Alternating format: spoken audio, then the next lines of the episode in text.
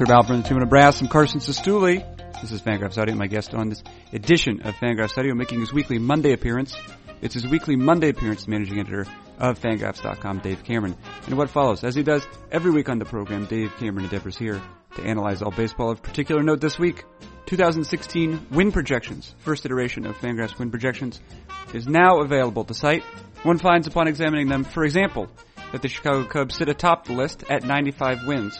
How, I asked Dave Cameron, how is it possible for the Cubs to receive the top projection and yet to receive a specific win total that's two wins fewer than last year when they did not have the best record in baseball? The answer won't shock you, but it will likely help to uh, reify uh, some thoughts you already had. What else? Ken Griffey Junior and Mike Piazza received sufficient votes for induction to the Hall of Fame this past week. Cameron and I devote very little of what follows to that specifically. However, I do ask him what Griffey's career arc implies, what it implies, perhaps what it implies about Mike Trout's probability of making the Hall of Fame. Finally, I ask Dave Cameron, what sort of father do you think your colleague Enos Saris is? Here's Cameron's reply. He's likely to be average or a little bit below average. That is Dave Cameron. A conversation with him is what follows. However, first, it is essential... It is essential that I mention the sponsor. The sponsor for this edition of Fangraphs Audio is Draft and the Draft app. Are you familiar with FanDuel or DraftKings? Those are daily fantasy sports games. And certainly each has uh, their merits. One of the merits that they lack, however, is the distinction, is this distinction of being the first daily fantasy sports game designed exclusively for mobile devices. That distinction, that honor, belongs to Draft. Here's how you play Draft. After downloading the app and registering, you find an opponent. This could be a friend of yours or an internet stranger who's already part of the Draft universe. You select a sport, conduct a snake draft. You select five players. Those five players, by virtue of their sporting excellence, accrue fantasy points. And whichever you or your opponent has accrued more of those points, uh, you are the winner. He, she, or it is the winner. If you would like to add a layer of hot, spicy intrigue to these proceedings, you're able to. Uh, in most states, so far as I know, wager American currency on the outcome of these games. And another thing I ought to add is that uh, this is not merely applicable to baseball, and why would it be? It's winter. Baseball is being played mostly just in the Caribbean at this time of year. But low regard, there are games for professional football, hockey, and basketball. Burning with curiosity, you wonder, how do I acquire Draft? Well, here, if you have a device with an iOS operating system, go to the App Store. Contrary-wise, if you have an Android phone, go to Google Play or something like Google Play. Download the app. Support Fangraphs Audio somehow in the meantime. That's what you're doing. Okay, that is the end of the sponsor's message. Let's get now to the things. What is it? It's Fangraphs Audio. Who does it feature? Managing editor Dave Cameron. And when does it begin? Right now.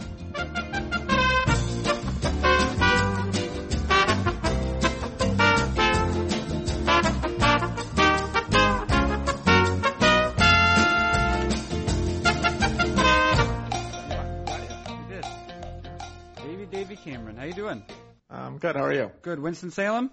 Uh, I am in Winston-Salem, correct. All right. All right. We'll talk about some baseball, huh? Yeah. First, I wanted to ask you a question. Okay. Have you uh, bought a Donald Trump hat for your dog yet? No. Because uh, because for this reason, and I know what you're getting at, uh, on account of her name is the same name as the country, uh, my dog uh, has been great the entire time she's been alive. We don't oh, need... so you're, you're saying America's already great? Yeah, America's already great. Yeah. Why okay. make her great again? Yeah. Okay. Yeah. Plus, uh, dogs famously do not like wearing hats. That's true. Yeah. yeah. When we put the, well, we, when my wife put the Christmas costume on our dog, Liberty, mm-hmm. she thought she was getting punished and became depressed. Your dog thought that, not your wife. Yes, yes. The the wife thought it was hilarious. The dog was like, what did I do wrong? Yeah. I have had to have a, uh, I don't know, uh, we might be painting with broad uh, gender-based brushes here, but I will say that uh, it's possible that my own wife, whom I love, is a very intelligent woman. However, though, um, perhaps one of her weaknesses is that she's expressed an interest at points in dressing our dog up in, in a costume. And yeah. I've had to appeal to the most reasonable side of her, at which point she said, you know what? You know what? You're right, Carson. Oh, wow. What's yeah. that like? It doesn't happen that often, but she yeah. may not say in those words. I, she just she she she stops pursuing it, I think. Huh. I, I, I am unexpectedly surprised to hear that I need some marital advice from you. I don't, yeah, I don't know. I don't know. We also do not have, uh, even though it can get quite cold here, we've resisted the temptation. I don't even, and this might actually be an act of cruelty, uh, to purchase like a dog jacket, despite the fact that our dog is quite small. Right.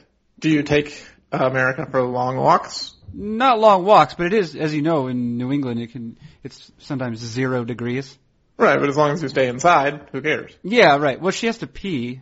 Yeah, but I mean, she's only, I mean, how long does that take? No, it doesn't take too long. Although, yeah, yeah, yeah. I see what, all right, Cameron. I get what you're going. I get where you're going. Yeah. As long as she moves around, she's usually pretty good outside. Yeah, yeah. I mean, you know, dogs, I think, were generally made to live outside. Yeah. Yeah. You know, you, the, the, actually, the real threat of winter is not really the, the, the, the, um, temperature or the precipitation. It's actually the salt that um, people put out, like the melting agents, because huh. uh, that can it makes the dog's paws raw. That's like a legitimate problem, like because they get bleedy paws. Hmm. Well, that's maybe you should get doggy shoes then. Yeah, yeah. Have you ever seen dogs wearing shoes on the internet? Uh, I have. Yeah, it's pretty funny. That's actually that's gold. Yeah, I think there's uh, some corgi videos out there, like very excited corgis. Those are fun to watch. Yeah, yeah. That's a that's a YouTube search that will that will return almost one hundred percent watchable videos. Okay, here's a question for you, Dave Cameron. And this is something we've certainly covered before, but I don't think there's any harm in reminding ourselves of this fact, okay? Or reminding ourselves of the answer I assume you're going to give to the question I ask, which is as follows.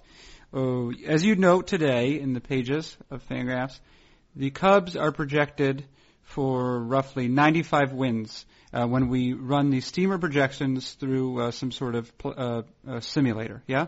Yeah, base runs, yeah. Okay. When we, oh, sorry. When we, yes, when we convert their Steamer proje- the Steamer projections to base runs. Yes. Okay. ninety-five wins. What, what we know, and, and what, and that is the, that is the top uh, win projection among all major league teams. It is, yes. Okay. By well, a we, good amount. By a good amount, right. And so what we also know, however, is that the Cubs last year won ninety-seven games, which is two more than that, and they did yep. not have the best record. Correct. Okay. So will you please will you please explain uh, how a team can be considered the best despite the fact that not only does it have fewer wins, or th- this team is projected for fewer wins than they had last year, but they have fewer wins than every every team had last year. Yeah, I mean, I think the the best way to visualize it, uh, and I think there actually is this actual kind of graphic on the internet uh, somewhere, um, is kind of like a four-square box, right? So you've got like upper left corner, upper right corner, lower left, lower right. And so if you kind of imagine the headings as like uh true talent and then uh luck or sequencing or whatever you want to call the kind of the effects of context performance, you can, you have one of four options, right? You can have like a good team with uh good luck, a good team with bad luck, a bad team with good luck, or a bad team with bad luck. Um, and those are your four options, right? So uh if you just kind of look at it and say, uh what is my expected – and, I, you know, there's obviously like no luck. So I guess if you want to do six boxes, you can say like the unchanged ones. Right. But Or, there's, uh, or there's, they're right at the middle of the, the confluence of all those boxes, the four right. corners as it were. That would be just an average yeah, team with average kind of luck. Right, right in the right in the middle of the square, right? So, but if you think about it, like say a good team in terms of performance uh, without the effects of sequencing or timing or clutch performance, whatever you want to call it, uh, is like a ninety-three or ninety-four or ninety-five win team, uh, and then you get like six or seven or eight of those kinds of teams who are, you know, equal in value. Some of those teams are going to have things break their way and play really well in high leverage situations, and they're going to push their number higher, and some of them will kind of uh, go the opposite way and push their number a little bit lower. So the it's like say you had six or seven or eight teams all as ninety-five win teams. They wouldn't all win ninety-five games. You'd have some win ninety and some win one hundred, and that would kind of be your kind of collection of good teams in that year. And the teams that were both good and also fortunate or, you know, distributed their runs at the right time or distributed their hits at the right time, uh, they would end up with more wins than you would have expected based on their true talent level. And so that's kind of what you see in observed seasonal data is that, uh, you know, you have some number of teams who are probably not that much better than some of the other teams with different records, but they, in addition to being a good team, got some good luck. And there's going to be teams that exist in that box. And then you're going to have some, you know, bad teams that got bad luck. And so, like, you know, maybe a seventy-win team played really poorly in clutch situations, so they end up at sixty-four, sixty-five wins. So when you take the sequencing context uh part of the box away, and all you're looking at is true talent level or expected kind of context-neutral performance, which is what the projections and base runs are doing, uh then you're left with a smaller spread in talent because you're only looking at kind of performance without the variance of timing involved. Okay. Now, last year, let's see, last year you mentioned some examples. Uh, just to name a few, I think that the perhaps like the Cardinals were an example of a good team that had good luck. Yeah. Yeah, is that right? That's and, correct, yeah. And then maybe the other end of the spectrum, the Reds, it seems like, or a not yeah. seventy-three-win base run team, and they finished nine wins below that. Yeah, that's not great. No, it's not great. Yeah, yeah. It's not great. Not not that seventy-three would have been great really either, but right. uh, that is really. And to the best of our knowledge, now I've, there are, you know there have been a number of different ways. People are probably familiar with a number of different ways of estimating a team's true talent or wins. What are the – how does base runs, for example, uh, differ – base runs record differ from um, probably the most famous of them, which is the Pythagorean, uh, Pythagorean uh, method of uh, determining wins and losses? And then there's, I think, what, Pythagorean, Pythagorean Pat, which is a sort of a – derivative, yeah. Modification of that. What, what, what's yeah. the sort of diff- – what are we going to say? So, so Pythagorean record is essentially just looking at runs scored and runs allowed and coming up with an expected record based on if you strip out the timing of when those runs happen. So, you know, we know that a team scored eight hundred runs, it gave up seven hundred. This is their expected record, assuming that they distributed those runs and, you know, or everyone distributed them the same way, essentially. Like one team wasn't more efficient at scoring their runs in games that were close, and they you know, had fewer blowouts and uh kind of, you know, Uh, if everyone had the same run distribution, this is what their record would be. Base runs ignores the actual run scoring and looks at the individual events. So if everyone distributed their singles, doubles, triples, homers, walks, strikeouts, uh, you know, all these individual events that are the building blocks of run scoring, and assumes that all of those were kind of distributed equally, how many runs would you be expected to score? So it comes up kind of with an expected Pythag and then builds your win-loss record off of that, where Pythag essentially only strips out part of context. Like Pyth- Pythagorean record uh, strips out the effects of when you scored your runs, but doesn't strip out the context of how you scored your runs. Uh, and so I think base runs is a more thorough removal of context. Pythag is kind of halfway to the goal, and that's, I think, one of the reasons why I don't find Pythagorean record all that useful, is if you're going to strip out context, you should strip out as much as you can, mm-hmm. and just try to identify the, the kind of core uh, performance of a player. Stripping out half the context doesn't really tell you that much. Right. Okay. So you want to you want to see it, take it all off, is what you're saying. Uh, right. Yes. In your words. like I'm I'm not in favor of toplessness or bottomlessness. It's just all allness. Allness. Yeah. All right. Yeah. Well, that's uh, that's good. So now you you did an interesting thing in this post, though, uh, and I'm not sure I'd seen it done before, but um, I'm also not particularly observant, uh, which is to compare the the Steamer base runs projections not to uh, every club's two thousand fifteen records, uh, because as you note, Uh, on the one hand, we're comparing something that's which context has uh, been removed to which it's been added, uh, but you compared it back to the base uh, the base runs uh, base run records that teams produced last year, uh, which is uh, I suppose it's uh, what somewhat instructive because uh, as, as far as we know, base runs is, is the closest we can get to sort of uh, measuring a team's true talent, at least their, what the, the talent of, that the performance suggests, and then that's what those projections are doing right now. Yeah, I mean, I think it's more of an apples-to-apples comparison. I mean, a lot of times what people will do is kind of compare the twenty sixteen projection or the next year projection against the previous year's record, uh, but then you're comparing a context-included performance against a context-neutral performance because no projection system in the world, whether it's Zips or Steamer or whatever, uh, knows how to forecast the distribution of events, uh, at least with any kind of accuracy. Mm-hmm. And so when you're looking at a context-neutral projection, which is all of them, all the projections out there are context-neutral, uh, and then you compare it to a context-included performance, you're going to get some huge swings that are just based on timing. So a thing like with the Cardinals, right, where they won eleven more games than their base runs from last year, uh, you could look at it and be like, oh, man, this projection system hates the Cardinals. oh, that's not true. The projection system thinks the Cardinals are basically the same team. It just is ignoring the sequencing effects, and that's because it doesn't know anything about sequencing. And I think we generally assume that sequencing is not a skill that carries over from year to year, so we shouldn't expect the Cardinals to uh dramatically outperform their kind of core performance again.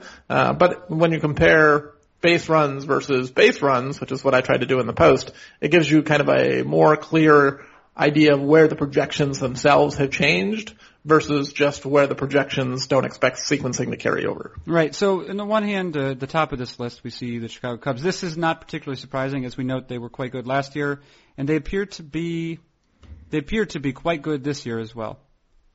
Perhaps better. Yeah, better? Right. I mean, in terms of true talent, it doesn't. The needle didn't move that much. I think they're like five seventy-nine to five eighty-five or something in terms mm-hmm. of expected win percentage. Yeah. Uh, and you know, I think some people might take umbrage of that and say, "Man, they added Heyward and Lackey and Zobrist. Well, they, uh, Dexter Fowler was pretty good last year, so the net effect of replacing Dexter Fowler with Jason Heyward is probably not as large as just adding Jason Heyward in a vacuum. Although Jason Heyward in a vacuum would probably not be a very good player." But uh, that's true. I, yeah, that's right. You would benefit. I think what do you, well, he needs air. Yeah, right. I mean, I think just having like a stand upright vacuum out there uh, with Jason Heyward like crying for help, like, "Hey, get me out of here!" It's, uh, it would be weird. That would be uh, that, was, that would not be a good use for the Cubs as their investment. No. Yeah, just, if you're going to spend uh, one hundred eighty-four million dollars on something, you shouldn't then encapsulate them in an appliance. um, the uh, the second team, however, is a, is going to. Uh, Well, I assume it will get somebody's hackles up. Yeah. Uh, and the, the the Boston Red Sox are projected to to record, at least according, at least when we use the Steamer projections for this for this purpose, are projected to record the second best record.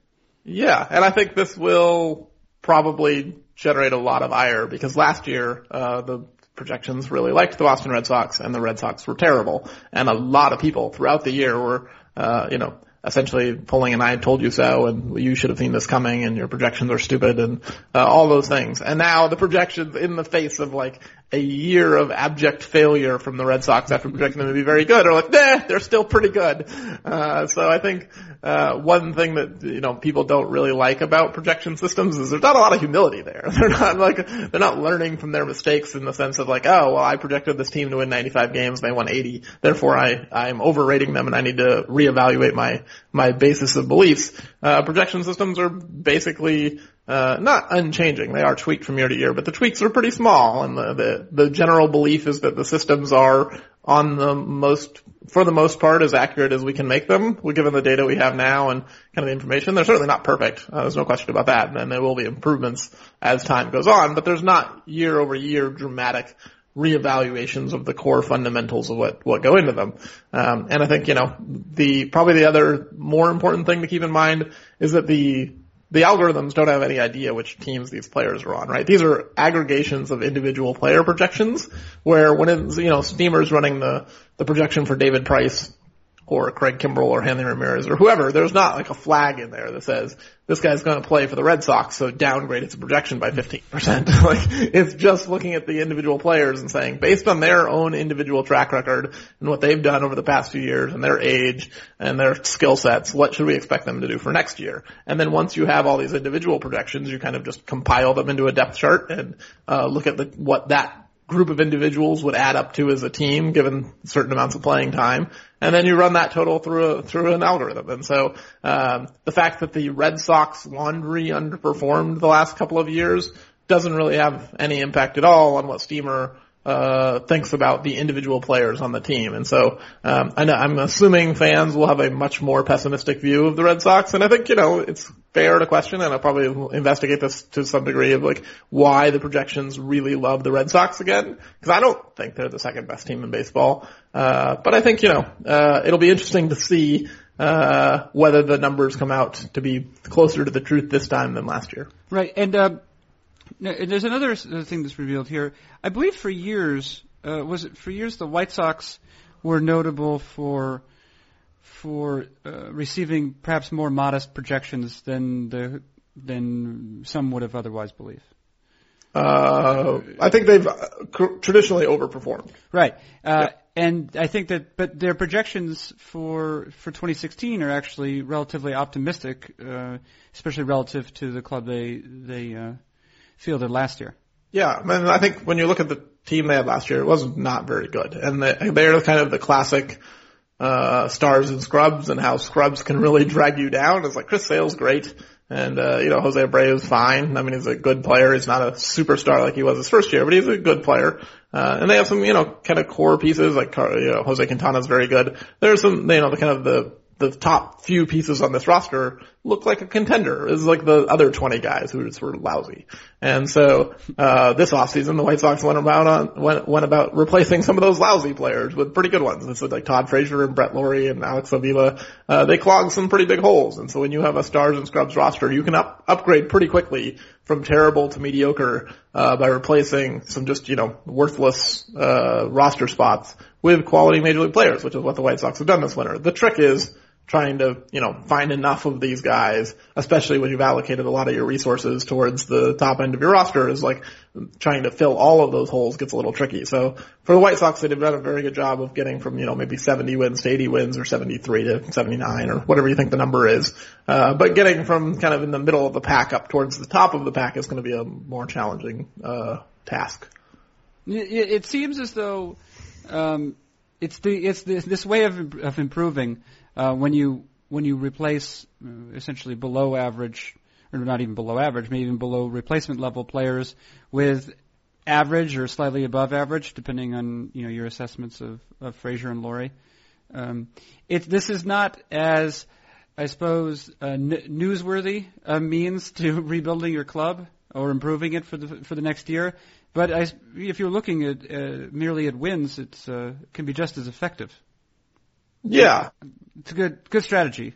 Yes, right. Get good players. I yeah, and strategy. Also it's the, that's why there's something rewarding about starting with really bad ones. So when you even when you even insert an average player into that same slot, look at the look at the improvement you've just created. Yeah, I mean, this is essentially the uh the ideal argument for a stars and scrubs roster, is if you can collect a few really great players. Then, it, you know, look at all these average players. It's not that hard to find an average player. There's just all these guys out there who are average players, and you just go find a few, and then you have a good team.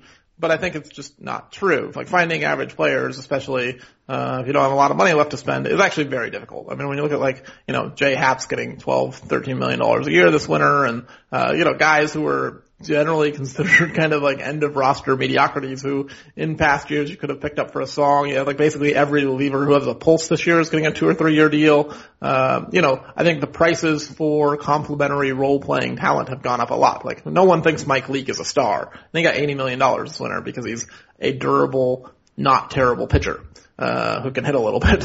And so I think, you know, when you look at, you know, Mike Leake is pretty close to an average major league player, uh, maybe slightly above, but not tremendously above. And, you know, he's getting fifteen, sixteen million dollars a year on a five-year deal. Um, the idea that you can just go find five or six or seven average players to replace your replacement level guys is a little bit of a myth. Mike Leake signed for more money than Alex Gordon. Yes, he did. It was one more year, so the A A V was lower, but yeah. Yes, total guaranteed money. Uh, eighty versus seventy-two. Yeah, the, wow. the amount of money spent on pitching this winter versus compared to hitting is, uh, like, you know, I think you look at like Yoenis Cespedes and Justin Upton and some of these guys, even Chris Davis, who are out there still asking for one hundred million dollars, and teams are kind of balking and saying, you know, we'll wait for your price to come down. But, you know, Jeff Samardzija gets ninety million, and Jordan Zimmerman gets one hundred ten, and Cueto gets one hundred thirty. Like, I don't, I can't imagine there's any scenario in the world where I'd rather have Uh, you know, Johnny Cueto than Yoenis Cespedes, given the, the various risks and, and upsides. And I, I wouldn't be shocked if Cespedes ended up signing for less money than Cueto. What, why is this happening? I don't know. I mean, I've, I've talked to some people in the game and be like, why is the price of pitching so crazy this winter, especially now that we have like so many examples of Uh, you know, the game's moving towards a structural imbalance in favor of pitchers, where the strike zone's getting bigger and shifts are helping. It seems like if you, if the game is moving towards, uh, run making, prevention, yeah, yeah run, run prevention, making things easier for pitchers, you shouldn't need to spend as much money on pitchers. You should be able to say, okay, look, we're just going to go find some guys, we're going to throw at the bottom of the strike zone, we're going to shift all the time, uh, and we're going to turn this like mediocre arm into a, you know, decent enough hurler. We're going to spend our money on guys who can actually hit. Uh, but teams are not doing that, and I don't, I don't really understand why. Well, isn't, isn't, uh, isn't pitching like, like thirty-five, thirty-seven percent of the game or something like this? Eh, it's probably closer to forty. forty, all right. Yeah. yeah. Well. But it's, uh, but run scoring is fifty percent of it. Yes. That has its own side, whole side to right. itself. Yes, run scoring is the largest part of winning in baseball, and then pitching, and then defense. But mm-hmm. the guys who hit also play defense. So when you have a guy like Yoenis Cespedes, who's a, a good hitter, or at least an you know an above average hitter, and a very good defender, uh, defender, more, yeah. Although some people might, uh, if they remember the playoffs this right. past year, they may not. Not not a good center fielder necessarily, right. but you know a, an amazing arm and an overall value in the outfield. Mm-hmm. Uh, you know he adds value playing out there. Um, and he's a good hitter, and you know, like, uh, I think if you look at it and say, man, I think well, Yoenis Cespedes is coming off a seven-win season, yeah, uh, with you know, good athleticism, not the body type that you'd expect to collapse in the next few years. It's not a, you know, with Chris Davis, I think there are some really big red flags where you could be like, I'm about to sign Ryan Howard two point oh. Like, you know, I think there are reasons for teams to run away from Chris Davis. With Cespedes, I mean, I don't necessarily want to give him one hundred seventy-five million dollars, but for one hundred twenty-five to one hundred fifty million dollars versus Johnny Cueto, I, I don't, I just don't understand why the price for good, not great pitchers has been significantly higher than the price for good, not great hitters. Yeah. Cespedes, uh, Cespedes projected by Zips, uh, today, because the Mets, yeah. the Mets, um, the Mets projections came out, and because he's still a free agent, Zimborski released Cespedes' projection along with the Mets, uh, for roughly four and a half wins, which would, now this is a projection, uh, you don't expect projections to, Uh, to to deal in hysterics, and uh, you know, or to, as you've just noted, to be to be swayed particularly by um, recent evidence. But he uh, that four and a half win projection would represent the second highest uh, win total of his career. Yeah, I mean, I do think that was like a, based on a pretty high playing time number, right? Wasn't that like almost seven hundred plate appearances? Well, there's that, and he also has a plus ten run projection in left field. Um, yeah, so that's like uh, optimistic on both playing time and defense probably. But right, I mean, I think like you can, you know, Steamer's at three wins for Cespedes, Zips is at four. I don't, I don't think it's unreasonable at all to kind of peg him as a three and a half win guy or something in that range. And I think when you look at like, you know, Jeff Samardzija is not a three and a half win pitcher. I mean, you could like hope that he gives you that next year with a bounce back, but over the, you know, Uh, course of his five-year deal, he's likely to be average or a little bit below average, um, given, given pitching. Uh, and you know, I think like, it's pretty clear that a guy like Cespedes is significantly better than the Leake and Samardzija group, and is at least in the mix of like being better than the Cueto Zimmerman guys. And you know, he's sitting out there with teams saying, well, we'll, we'll sign you for a one or two or three-year deal.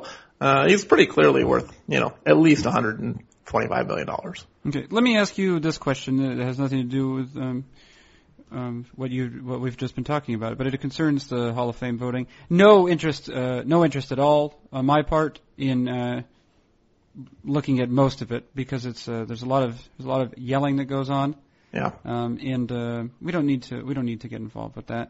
It's unfortunate. Uh, yeah, it's unfortunate, right? And mostly we're just talking. We're mostly we're talking about uh, the best players to have ever played. They're all great.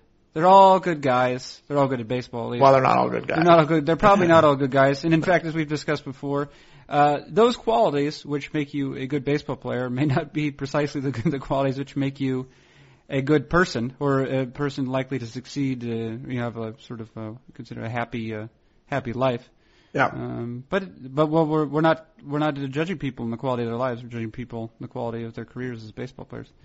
Um, and there, of course, there is a character. Anyways, that, that's my point. It doesn't matter.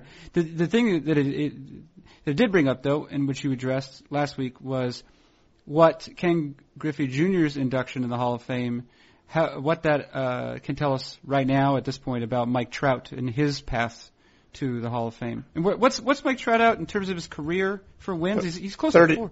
thirty-eight and a half. Yeah, that's so much. so much. It's, uh, yeah, he's basically two thirds of the way to kind of the Hall of Fame baseline. And he's twenty-four. Right, and it should be to say the, the, Hall, the Hall of Fame baseline just generically in terms of career war total, but of course, of course, one aspect of that is, is, is not merely, uh, wins produced over the, the entirety of a player's career, but also, uh, the quality of his peak. Yeah. And Trout, until this point, has been really all peak. Well, we assume he has. I mean, he's been – his four seasons, his four complete yeah. seasons are roughly equal to the, you know, the, like basically the best peaks in Major League history. Yeah, I think August Fagerstrom did a post on this a uh, month or so ago, a couple months ago, where he did this uh, actually with Trout and Kershaw and looked at like the best five-year peaks in baseball history. And I think Trout was already like in the top fifteen with his four four year. Like he was already up there, and he hasn't had that fifth year yet. So uh I, yeah, I think like what we've seen from Mike Trout is historically unprecedented. Uh and then you could go back and find like some runs of some players, like Ted Williams in his prime was amazing, but at, not at this age. And so. Uh, if you give Trout any kind of like reasonable, you know, flattish decline, uh, over the, you know, next five years of his career, it's barring some kind of injury or drug problem or off the field issue, uh, which, you know, happens. So Tiger Woods basically went from the greatest golfer of all time to terrible overnight. Uh, so barring something like that, um, I think it's almost impossible to see Mike Trout missing the Hall of Fame just because his his peak is already Hall of Fame worthy.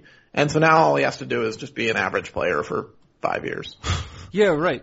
Uh, or even, or if he's going to be in the league for longer than five years, he would, um, I mean, he could be below average. And you'd still have to be like, well, I mean, there were four years in which he was basically a team unto himself. Yeah, I mean, I think it'll be interesting. Like, he, you know, Griffey obviously had a much longer peak. And so I think, you know, the post kind of looked at like, okay, if you have twelve great years and then, you know, ten pretty bad ones, you're considered an inner circle Hall of Famer, uh, and one of the greatest players of all time. You don't, you know, we don't necessarily need Trout to have that kind of peak in order to get into the Hall. So the question is like, what's the barrier? How many of those kinds of peak seasons, and Trout's peaks are better than Griffey's peaks, how many of these years does he need to have, followed by just hanging around at replacement level for a little while to put up some counting stats and get people to think he played long enough to vote for him? And I think, you know, kind of running the numbers against Kirby Puckett, it's like, yeah, he just needs to have like, uh, what I think I said in the post, to match Kirby Puckett's career numbers, he needs to have six more seasons like Cameron Maben's twenty fifteen.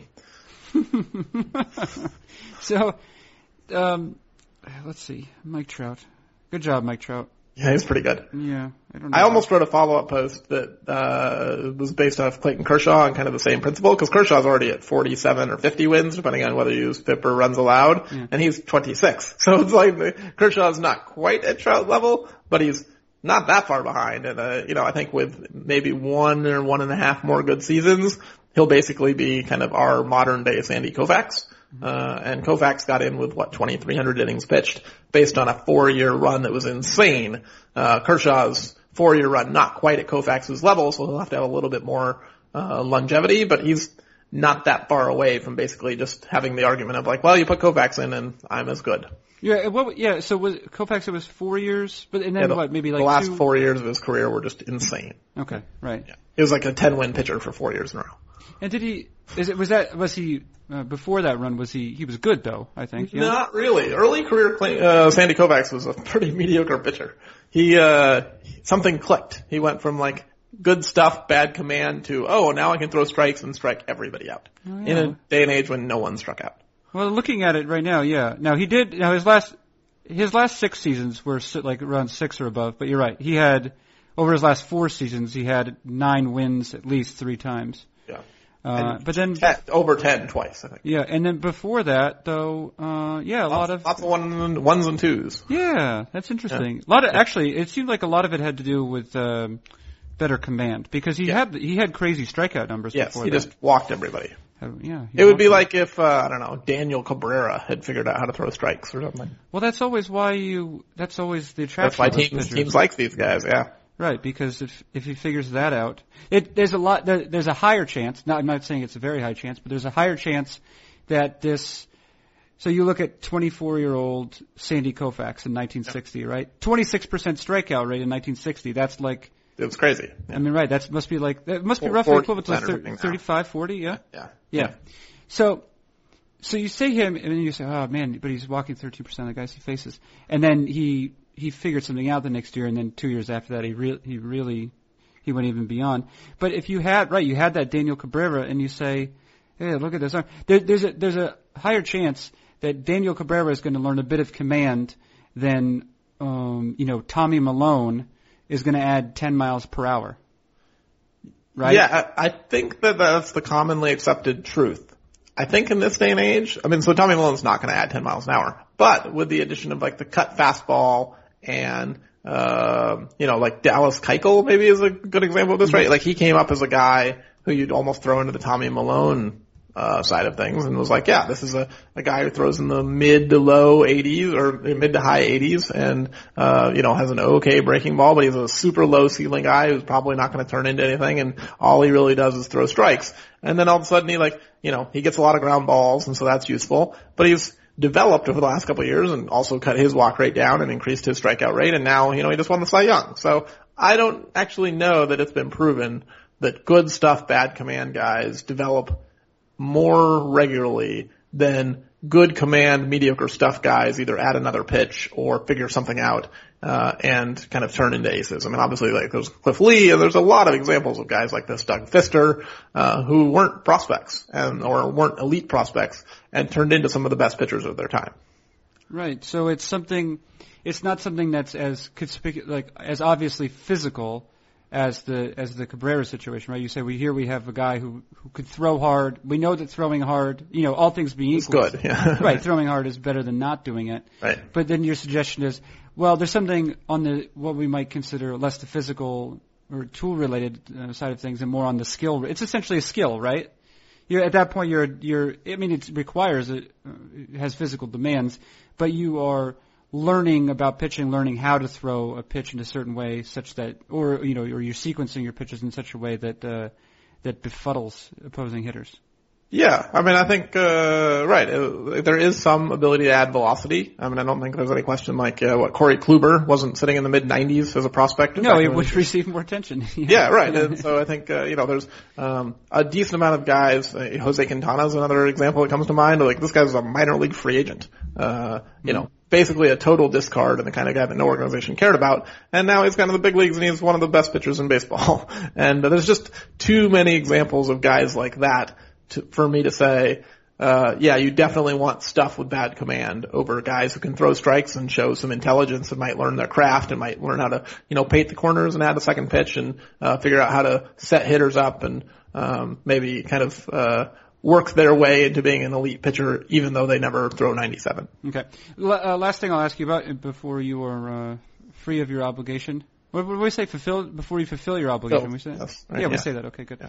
The um, uh, concerns the uh, the contract signed uh, by Kenta Maeda. Yeah. Uh, with uh, with the Los Angeles Dodgers. Unique. Um, it's ter- the terms are unique. In the sense they they are in the sense of like we don't generally see long term deals with these kinds of incentives. It's actually not that uncommon for a pitcher who has like a bad medical to sign a kind of low base that gives them a lot of incentives. Even the Dodgers did this last year with Brett Anderson, right? Like they gave him ten million dollars, but I think he ended up earning fifteen or sixteen million because of how many starts he made and how many innings he threw. Sure. Um, but you don't usually see these kinds of like, yeah, if you throw two hundred innings, you'll make fifteen million dollars on an eight year deal. Right. So it's an, that's the thing. It's an eight year. What is it like it's eight year with how much guaranteed? Uh, twenty-four million. Okay, so twenty, it's, twenty-five million, something like so that. So in the uh, current, uh, you know, price per win environment, that's that's very modest. Yeah, but I think the only way he earns twenty-five million is if he blows out his arm and never pitches. So it's basically like a twenty-five million dollar disaster policy floor. Right. Like if yeah. he's pitching for the Dodgers, he will make more money than that. Right, and then that's on top of the what was the post the paid twenty for? twenty million. Yeah. Twenty million. So so essentially, the Dodgers have committed forty forty-five million. Yeah. To to have have Kenta Maeda under contract for eight years. Yeah, so they've basically outlaid forty-five million dollars as their floor uh, for if this just doesn't work. Mm-hmm. But more realistically, uh, they're going to be out, you know, fifty, sixty, seventy, eighty million dollars if he pitches well. Why do you think? Why do you think that both parties um, regarded the eight-year contract as? Now this is the longest contract, right, since Mike Hampton's side in the Rockies. Yeah, I mean, I think part of it is the fact that, uh, what he's, um, he would, you know, like without giving him one of those kind of special international contracts that like, uh, other players coming over from Japan have had, you know, theoretically when you sign a player, uh, you get six years of team control unless you choose to give him less. Uh, so, you know, if you were going to say, hey, look, we're going to sign this guy to a deal like Hyun-jin Ryu or something, they signed Hyun-jin Ryu for six years, even though it was all signing bonus in that case. Um, so, I think from their perspective, they were like, look, we're going to get the six full years of team control anyway if we don't give you this opt-out. uh, you know, or the, the early termination, uh, thing that like Yoenis Cespedes got to get it after four years. Um, so, you know, spreading it out over eight years maybe helps the A A V, helps the Dodgers from a luxury tax standpoint. Uh, I think that is one of the issues is where the Dodgers are paying a fifty percent tax on their overage. So, um, and the, the luxury tax number is calculated based on the annual average value. So if they can get that annual average value lower, they're going to pay a smaller tax as well. Okay. All right. Well, they have a lot of pitchers now. They have a lot of broken pitchers. Yeah, and they just need a certain amount of them to work out. Yeah, they're I, throwing I a lot of stuff at the wall.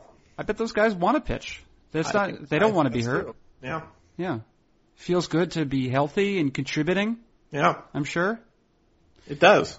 Yeah. It I does. wouldn't know. No. Yeah. You okay right now? You sick? You're okay? No, no, I'm I'm healthy. You're I don't healthy. Know about, I don't know about contributing, though. Oh, yeah. Confirmed. Yep. From here too. The uh, well, you've done it, Dave Cameron. We didn't talk about the Ben Revere, Drew Storen. That's okay. Yeah, Ben Revere is going to be a center fielder for the Nationals probably. Yes. And uh, Drew Storen will likely be a contributing. Speaking of contributing, likely be a contributing member of the uh, Blue Jays bullpen. He will. Yeah. And won't have to deal with the uh, with Jonathan Papelbon. That's a plus for him. That's that's uh, that's Ben Revere's misfortune now. Yeah. Uh, all right. Fair enough. Uh, thank you, thank you, Dave Cameron. You're welcome. Well, I stick around momentarily, but in the meantime, uh, I have said thank you to you. You said you're welcome. I'll say this: uh, that has been Dave Cameron, managing editor of Fangraphs. I'm Carson Cistulli. This has been Fangraphs Audio.